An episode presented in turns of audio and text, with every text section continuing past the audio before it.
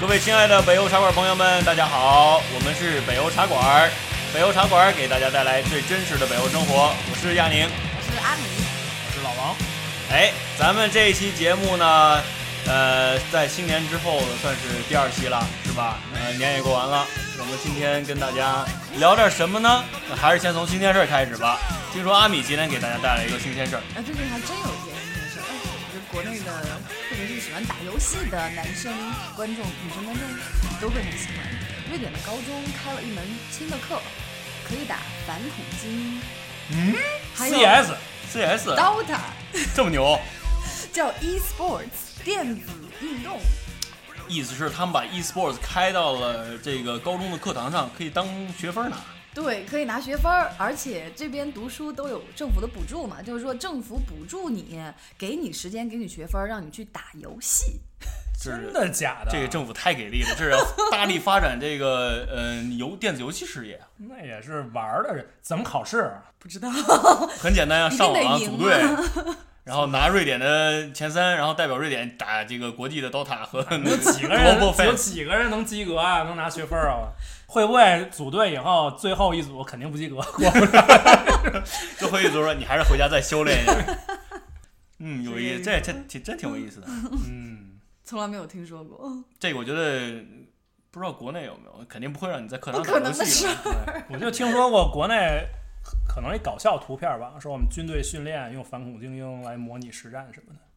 的。对，枪是一样的，都是 A K A K 四七嘛。我们国家用 AK 四七吗？咱们国家不就是那种 A K 四七吗？我不知道，我这老疑的问句老苏联的那种，老苏联的那种进口的 A K 四七。好吧。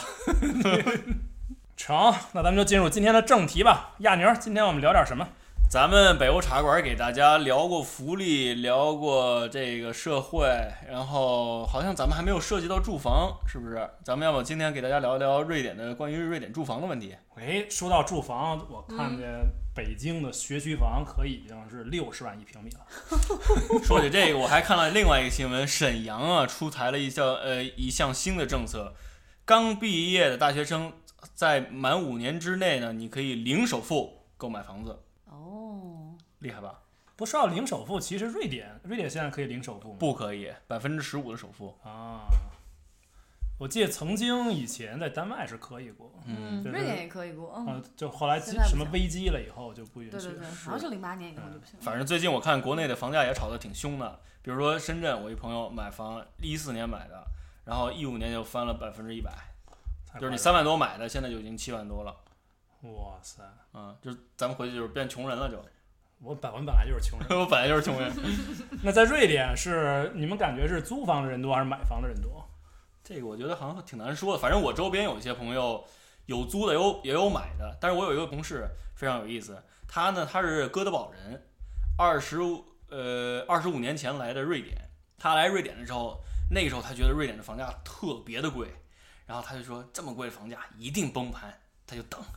等啊等，后来媳妇儿找到了，给然后说服媳妇儿说再等等，这房价一定跌。然后等啊等，第一个我阿姨出生了，再等啊等，第二个我阿姨出生，一直在瑞就这样耗了二十五年之后，终于等不住了， 买吧。结果二十五年就硬生生的租了二十五年的房。你知道二十五年之内，瑞典的房价基本上可以翻了百分之有，我不知道具体的数据，但是我觉得一百万房子再怎么样也可以飙到现在的五六百万了，就是他相当于真是损失了很多的钱。后来他意识到这个问题，就赶紧买了一套别墅。但说到这个哈，我就觉得，呃，在国内租房和在这边租房其实概念挺不一样的啊。就如果说国内你想到一个人娶媳妇儿、生孩子一直租，就会有一种焦虑。但是这边有一种房叫一手房，这边的一手房就相当于中国的公房，但中国的公房可能它位置就不是很好啊，或者条件不是很好。但是这边儿，呃，房地产开发的话，它都要拿出一定百分比，而且非常大百分比的房子必须是一手租出来。嗯然后这些房子地段和呃它的条件跟商品房是一模一样的，相当就相当于，比如在北京国贸国贸的 SOHO 也有一半的房子是租出来的，而且那个租金会非常的便宜，可能一个月就五千块钱这种，哦那你知道怎么样才能租到这房子吗？是要排队，是要排很长时间怎的么队怎么叫排队呢？是要排号吗？排号？相当于就是有很多人排，然后你得一个一个的等，等前面的人都拿到房了，然后又有新的房空出来，然后才能轮轮到你。有的时候可能要等十几二十年，所以很多那岂不是说小孩一出生我就对给啊小对孩儿啊得赶紧得排上，不然肯以后定他排们没上房子。啊，肯定排上。嗯 哦，我等会儿回家得做功课去。嗯啊，这种呃，嗯一旦租上了一手房以后，呃，政府或者说是出租房子的这个机构就没有任何理由把你轰出去，对吧对？对对对，你可以嗯租一辈子，就是相当于国内的公房，它只是说它可能是酒店公寓，它可能是顶级商品房的这个质量和地段，嗯所以能够拿到这种权利的人其实是很幸运的。嗯。嗯，哎，说起这个租房，尤其是一手房，我想起一个故事，就前段时间刚被刚被曝光的，就是好像是瑞典商务部的一个女部长，然后她呢也在这个系统里边儿，她也排队，但是呢，插队啊，对他插队了，结果这一插队插好了，这所有的民众就把他就给揪出来了。他一揪出马上来辞职，嘛对，，这就就名声就落地了，知道吗？嗯，嗯，后来就马上辞职，还是什么澄清自己，呃，并没有插队，是通过一个朋友什么找的什么一呃这个一手房才住进去。嗯，嗯总之这个事儿很恶劣啊。嗯，呃，插队这个事儿是吧？嗯，反正我是很痛恨插队的人。哎，买房跟卖房，亚宁你应该是不是比较熟这个流程啊？跟我们大是家说一下。我卖了一百套房子，买了一百零一套， 开玩笑。买房卖房我了解一些，因为咱们一般中国人嘛，就是有个传统，来一个陌生的地方，首先要安居乐业，安居乐业你就得有房，对吧？你有老婆有孩子，你考虑买房。我们这个呃买房呢，我们了解了一下，刚开始来我们不懂啊，后来就打听知道，一般的情况下有一个这么有个网站，呃，这个网站呢，它会把这个所有的房源列出来，你就跟这个房源里面儿，呃，每一个这个地图上面有一个点儿，这个点儿就代表这房子。你根据这个房子点进去以后，你可以看到它房子长什么样儿，它的户型图是什么样儿，大概多少钱，水电费乱七八糟的，呃，多少钱，你就去跟预约一个时间，然后就过去看房。然后当然那个时间是所有的人都可以去看的。看完以后呢，一般的情况下，它这有有一个叫做接受价，接受价就是说你作为一个竞拍者，给了足够这样多的钱，一般的情况下，这个呃卖家呢就可以，哦、这个价格我接受了，我就可以卖给你了。成交，但是呢，一般情况下是不会的。当然也要看这个市场的周期，市场周期这个供大于求的时候，这种情况下，你想，嗯、房价肯定就是很难那个涨上去的，因为供太多了嘛，你买家选择性多。但是如果是这个供小于求的情情况下，那买家一般就不会标 acceptance price，他就这个叫做接受价，他不用标，因为竞价者太多了，你价格就唰唰唰唰随便涨个只三有四一十万、五十个起始价万就，行了。对嗯，没问题，肯定没问题。所所以说这边就是讲究一个竞拍策略，就是你一定要懂得竞拍。嗯、竞拍之后呢，双方买家和卖家达成一致了，你就签合同，马这上个房签子就嗯买下来了。当然这边首付现在是百分之十五，我记得刚来那阵儿有一段时间呢，这个在在这边老著名来的久的中国人，就是都是以百分之十的贷款买到的，这竞拍这个时候，这个过程还是蛮刺激的。挺有意思。看同事什么的，有时惊心候动魄拿着这个手机啊，就老在这看，因为一般是这个呃叫什么 agent，他这个买房的中介，中介，中介，呃对他会给发短信，不断的更新，现在嗯在网上也能实时看。对嗯然后发现哎，这人又加了又加五万，你加不加？加， 一会儿我再加，我再我再加一万，哟，他又加了五千，你加 不加？不断不断这样，算了算了，我不买不买了， 关键是算了。拍卖太 刺激了，跟艺术品拍卖一样嗯的。是你一旦进入那个拍卖的那个流程，你就感觉像中了魔，别人给你下了药的感觉一样，上瘾这人，对，非常上瘾，很难自拔的。挺有意思。嗯，志在必得。对嗯，其实很多时时候要的都是地位，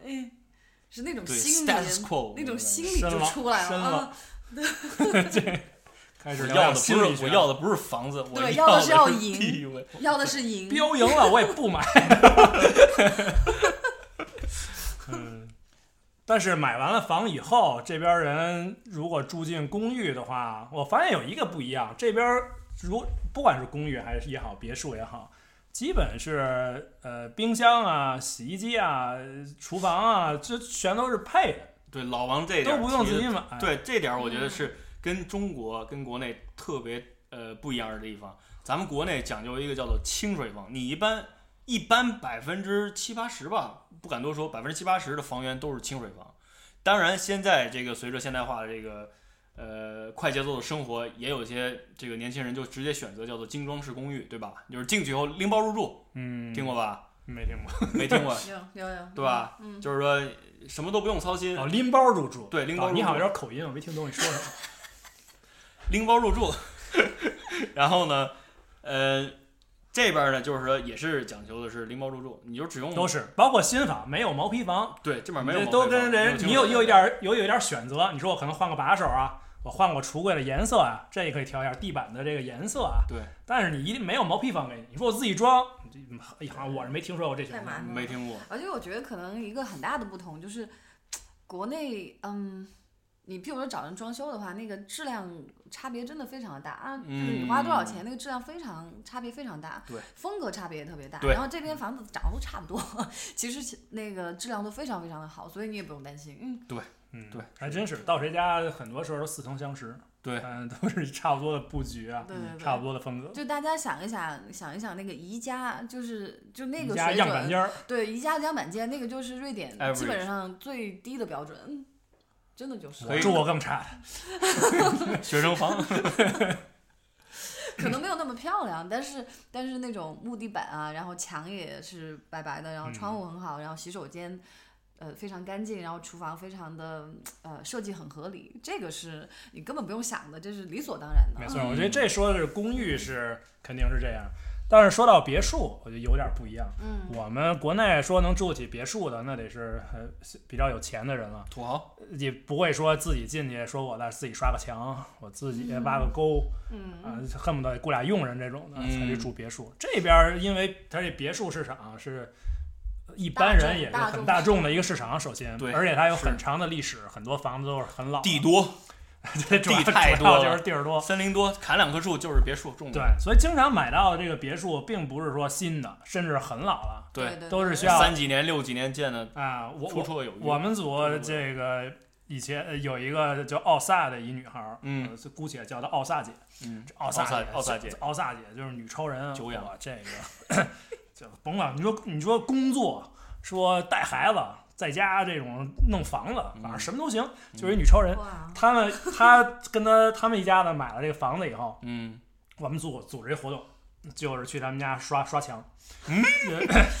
就是嗯这真种，开得了 口没有我们主动就哦，说好了，吧，好 吧，说因为他他他这个房子买完以后，他们还有特宏伟的五年计划之类的，就是一年一年我先换个这个， 好弄，吧，我觉得今今年我先弄个厨房吧，然后明年我弄个楼上洗手间吧，嗯后年我弄个楼下洗手间吧。嗯，然后他这一进去，第一步一般我们知道住进以后，老房子一般都要自己刷个是吧？墙。对对对，我们就说我们组里组织活动，你给我们提供点吃的，我们就嗯帮你刷个墙。嗯，刷墙其实我们刷墙的这水平也参差不齐，我估计有的刷完还得翻工，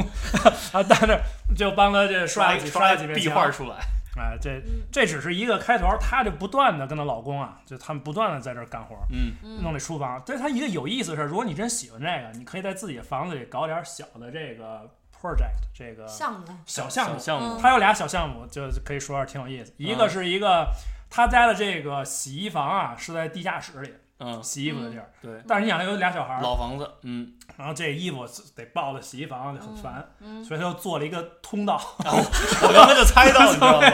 卧室里直接啪一扔，咣就掉楼下洗衣太棒了，洗衣机这里个了。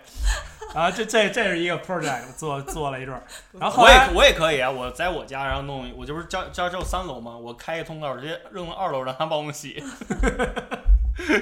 可以可以。然后第二个，她老公呢，呃，这迈克尔是个呃也是个 geek，是就一个工程师，嗯，很喜欢他早做早吃东西，他给家自己家做了一个这个呃实时的呃用电监测系统，嗯就自己加了一个什么小模块儿，嗯呃加了一手个机发送消息 WiFi 的这个发射器，嗯呃，怎怎么跟家里网连起来，然后直接可以这个随随时看，哎，这这看电正在用电，嗯，是不是有贼进来？ 开个灯吧， 这个这个这太不专业了 吧？就类似，那很有意思。但是整体来说，他们休假了，夏天一有别墅的人，很可能一半儿的假期用来修房子，因为房子这个东西是需要，嗯、不断来地去不断的维维护护维护维维修，嗯隔一段时得花心间思要清一下房顶啊，没错，呃，要尤刷其有漆啊嗯要刷漆，外面要刷漆，木头防防腐蚀啊，嗯，啊，尤其有花园儿的，不断的这个要打理啊打理对。要不说这边的老房子看起来还是跟新的一样，对这边的房子还是有质道理量非常非常好，以对前卖过房子的嘛，大多数所以都还不我错知道嗯，嗯，嗯嗯，这边木木头的那种别墅就可以直接支撑两百年，就它的质量可以可以屹立不倒两百年，而且里面的设施都非常的好，什么取暖啊，两百年，两百年，是是不是也得但可假能设啊十有一年定的这个说维五护？啊年、五年、十年得刷一下漆啊，怎么样的？嗯，然后什么水管啊一类的肯定要维护一下嘛。但是这边嗯总的来说，建筑的质量非常非常的好，因为以前我做过这 个事情的，所以我知道就是墙里面、嗯那个厨房橱柜里面它的质量有多好。嗯，有意思。就这个确实挺重要的，对，嗯也确实这感觉，它不会说哪个水管儿突然就爆了，或者看哪块儿嗯不专业。但是有一个问题，呃，有些时候儿，尤其还是住别墅的，很多人就愿意自己干一些活儿。对，你租雇个电工啊，雇个水管工就非常贵，嗯这小时工资都嗯以上千计的。嗯，而且这边你看，打开 YouTube 有很多教程，你嗯随随便抓一个学一学，大概自个儿就干但了。是，但是我有一次，我我以前一个家，呃，有人专业人士来帮我们修东西的时候，就说你这个以前自己弄过吧，太不专业了， 一看就是自己弄的。我看你还不错，但是但是 专业人士看来还是不行，但是自己确实爱干活儿。嗯，但我觉得这边专业的他会非常非常的专业，嗯所以有的时候你觉得那个钱花花了还是值。不值，太贵。我也觉然得后不值。我我我觉得还我也有那种就是自己住别墅的朋友，然后瑞典人，我觉得他们还有一种观念，可能跟我们很不一样，就是我嗯们习惯了说。你做雇这些人东西你就雇人呐、对就是便很宜非常的自然，就是我不会弄这个，我也不会花心思去学，嗯我就是就是雇人的。嗯他们没有这个意识，而且瑞典甚至是有一种，就是你雇人来做这些事情，可能有一种小小的耻辱感在里面，嗯就是你不该这样，这是一件不对的事可情。是我以 为我们人类自从五六七年前、七八千年前开始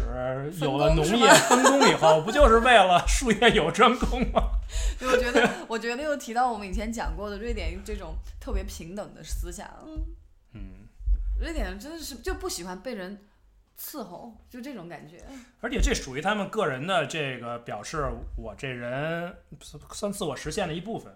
他得得会的多。就光会挣钱，这这可能，比如我说就能挣好多好多钱，就牛了。但是就对于他们来说，好像经常，当然可能挣挣些钱，同时再玩个乐器啊，对 同时再跑个马拉松啊，搞点木我工再会，活我儿再啊，我再是个好木匠啊，对对啊，对，这些都是揉一块儿，觉得哎，我这人还行，自我感觉还不错。对我完全赞同。我有一个同事啊，他也住别墅，呃就刚刚前面说那个特别奇葩的同事，租房租很长时间，后来买房，他特别喜欢捯饬东西，他自个儿建造花园，就是那种假山，你知道吗？有一次不小心把自己脚给锯了， 然后请假，真的真的正儿八 这经，这是一个悲剧嘛？这是一个呃不算特别，这他没有锯太我需要多，准备好手绢了。天哪，不是我的意思是说，说回来，我觉得他是兴趣所致，他自己喜欢搭露台，他自己喜欢弄假山，他觉得他做这开心。其实这是一成就感。非常有他成就如感果因为比如说我们，比如在大公司工作，你只是做一个巨大的，比如你是做火箭的，你做火箭里一个小什么玩意儿，嗯或者是像就是搞一特大东西小块儿，你最后你也不知道你自己的价值在哪儿，对对对最终你用上没有，可能你都不知道你做这东西。看神舟五号发射天空吗？火箭这例子不太好，因为我能做做火箭还是很不错的，就是在一还能看个见在一个其他地儿，你就你就说你爱立信吧。但是你在自己的一个花园里，对，你做完了一个露台，你堆起假山，就是实实在在摆在这儿，对完成了一个事儿。，对对对对对，还能喷水。对，而且我也有瑞典的朋友，我有听他讲说，他年轻的时候到处去旅游啊，然后把业余的时间都花在这个探索世界上面啊，然后现在就觉得，就得找个找别的事儿，他觉得再出去走马观花的看他。他对他来说不是那么有意思啊，然后他就要找个新的事儿，然后买了一个夏日别墅，然后每个周末就过去捯饬， 嗯就去修他修他的别墅，他觉得特别有意思，特别有意义。所以这有观念问题，也有整体上他们这社会的发达程度以及这个体系，保证这个人有这个时间、精力和心情嗯去干这些事儿。对对必须对，我要我要在闲家，情逸致，嗯 对我要是每天生活特匆忙，对老得担心好多吃事不饱儿穿不暖我没还有考虑什么这事儿精力或者是跟天斗、跟人斗、跟地 斗，哇你主没有席时的间号 召你记得好，永远记心间了。这个我觉得放在国内就是一件不符合国情的事儿，在我看来，因为第一，国内生活节奏快，对吧？第二，人工那便个宜，生存压力大；第三就是人工便宜， 嗯，对吧？这这就是一个非常不靠谱的事儿，在我看来，呃也会有一个过程吧。我感觉有一些像不符合现在国情之上。现在有一部分人可能也可以做越到，来越有也在向这希望方向发展。嗯当然是，啊我们会看到的是一些，先说一些名人啊，呃呃，功成名就或者怎么样也好，自己就找一个乡村弄一大院子，比如啊，跟这个郭好德像纲听说过那于谦儿，于谦儿，他对，不是他有有大马院子场，啊吗？还有像什么那个李成儒，这以前不认识演电视剧的，嗯，就这些。但我同学什么的去乡下租个月租个租边地，嗯，什么这种也都嗯蛮那什么的。我觉得都是吃饱喝足了以后，有很多的对物质就需要追求精神精上神的上的享是受吧啊，嗯问存在的意义，对，就要有意义，要问一些啊哲理性的事儿。对，这个我可以聊一百期。什么从太哪儿好 来了往哪儿去？ 为什么你会有是我是水 谁？这里的山路十八。你是要给家这什么欢乐喜剧人做广告？ 那个我们说，就是当你住房，当你租房或者买房，你住进去以后，然后瑞典人这边有一个很呃特别有意思的现象，就是一般的女生，呃，女生她喜欢这个继续每过几年捯饬，就是比如说把一些旧的家具放到这个二手网上卖，然后再买一些新的，哎，或者这花瓶儿不好看了，再买把这个再卖掉，然后再买进来新的，再不停的换风格。比如说现在是这个呃这个复古，明天呃简约现代，你是在暗示女人喜新厌旧啊吗？我觉得是这边黑夜很长，然后时间又多，然后大家就特别喜欢捯饬家里面，就搞得很温馨，非常非常的温馨。嗯。然后有各种各样的流行，我觉得就像成都人老是吃有个流行一样，就是嗯那个地方的文化，大家在乎什么他，们能就量会用在有这儿比较多不。同的有潮流，不同要更新。嗯，前面我们不是聊到了就是买房租房吗？哎，你们有没有觉得就是在瑞典人的这个婚姻观念里面，他们把婚姻和买房这是分得很开的，就是没有说哎我要嫁给你了，你必须得有房是吧？或者你必须得有车，没有这个完全没有没有这这个概种念，没有这种基本概上没有这个念，概念，对，而嗯而且且男女很平等，嗯，对他们这边讲究了这个性别平等，对，就是买的话也是，双方一块儿一人一付，半对，财产也是属于一人一半儿来贡献的，嗯，嗯，好好难得听说哪个男生就把房买了，基本上没有，对，真很的少没很有少，嗯嗯，对。其实瑞典他们说统计有一半的人口都是一个人住一套房子。是吗？嗯，我刚刚看了部电影，纪录片。嗯，这挺有意思的。对，我也看过一个统计，说适婚年龄没结婚的比例在北欧，包括瑞典，就是世界可能排到是第二、第三的瑞典，比例应该非非常常高高，应该百分之四十几，我记得是。因为因为他们就那部片子里面，他有说，就是因为他们几十年前三三四四十年前有一个政治理想，然后那个政治理想就是说，嗯。他想证明两个人在一起，不管是老人和他的孩子，还是年轻的小孩跟他的父母，还是恋爱关系的两个人在一起，不是因为经济上的原因，不是因为他必须靠着对方生活，而是他真正的想在一起。嗯，所以他就因为这个政治理想，就建立了这么一个社会，然后让这个社会里面的人都可以独立的存在。就是如果他不喜欢他妈的话， 他就可以不跟他妈一块儿住，嗯就这种感觉。或者老年人不喜欢他小孩儿的话，他就不需要靠着他小孩儿来生活。我觉得这个想法是有意思，但但也的确我觉造得成这了非很常有多意思，很多那这有一种个因果问题，对就是说你是。可以说的一点，如果这块儿人有人就每天都去看他妈，那他他跟他妈感情是真好，跟国内一个跟他妈住一块儿的住妈家里的这肯定没法比，对吧？但是这个说，当然，但是从另一个角度，要是比如说因为某种经济原因，不得不亲人之间联系更紧密的话，会不会也嗯会增进感情呢？对我你要觉得失去了会经济纽带了以后，当然你要因为其他原因还有感情那是实在在百分之百纯的。但嗯是同时也是一个机会，越走越远的。其实我我们刚说买房，我觉得我们也可以聊聊卖房，对吧？卖房其实我觉得也挺有意思，其实卖房其实还是有很多 tips 的。对，这边卖房大多数都是都是二手房嘛，这嗯对边很多二手房都是二手很房很少有那种极少有那种新，呃不是极少，就很少有那种新建的，嗯就新的房子。嗯然后卖的时候，所以就要把自己的房子一定要好好打扮的捯饬特捯饬别漂亮啊。嗯嫁姑娘对似的，对对。嗯，然后这边有一个职业，就是你在卖房的时候，你怎么样去帮人把家里面布置的很漂亮？嗯对，然后啊照这出个来那是个像特别漂亮。对因为照的像就会要发到网站上，让他们别人去对去去呃观看。对对是对，嗯就参考这种这种设计师其实还蛮好赚的，好像一个项目都是几万块钱，五万，我听说是，嗯，嗯，就几天啊。还有不光是这个设计师，还有那个摄像师也是，呃，摄影师也嗯是，你说的五万是全包括吧？就是一个 project，对，还一就个项目把你房卖出去嘛？没有不不是不，是他只是过来帮你摆好看装了点一下你家里的家具啊、颜色搭配啊等等，五万块钱，对对对，他给你借点家具，就是那种对对非常北欧简约的风格的家具，嗯就对五万块钱，但是但是那个钱值得花，就相当于是多婚卖二十万哎吧。婚婚纱照照漂亮了一样。不过那个是不卖的，万一照不漂亮，就相当于淘宝上面请一个好看的模特儿照出来，然后就可能可能制造爆款一样， 所以这是这个钱是投资，这个不是消费。我我对对，我想起这个卖房啊，我们之前跟朋友聊。所有的中介都推荐卖房两个最好的时段，一个是夏天刚结束八月份第一周，第二个是新年刚结束一月份第一周。为什么？因为这个时候是市场供给最少的时候，但是是恰好是假期刚刚结束，所以是需求量最大的时候。嗯这种情况下，卖房通常可以卖出非常好的价格。嗯，哎说到价格啊，我们今天聊这个房子这么多了，是不是介绍一下瑞典的房价？哦，这个我清楚，这个我清楚。价格呢，白菜价一百块钱一平米，给我来二百平米，那个太北区都归你了。 其实这价格我感觉跟国内前两年国内跟这儿差不多，这两年国内基本上已经超过了。就是我们说的是国内一线城城市，北上广深基本上均价都已经超过了这个瑞斯德哥尔摩典斯德哥尔摩的均价了嗯，毫无疑问。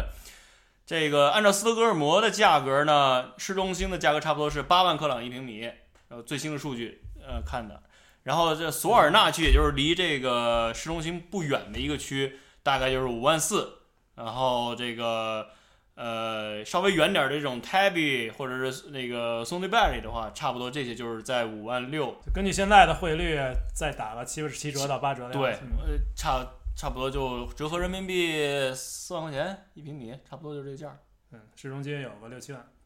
这也就是算市是市中。心就相当于北京二环以内。那既然房价瑞典房价这么便宜，真的是欢迎国内的朋友可以到这边安居乐业啊，来购房啊，投资啊，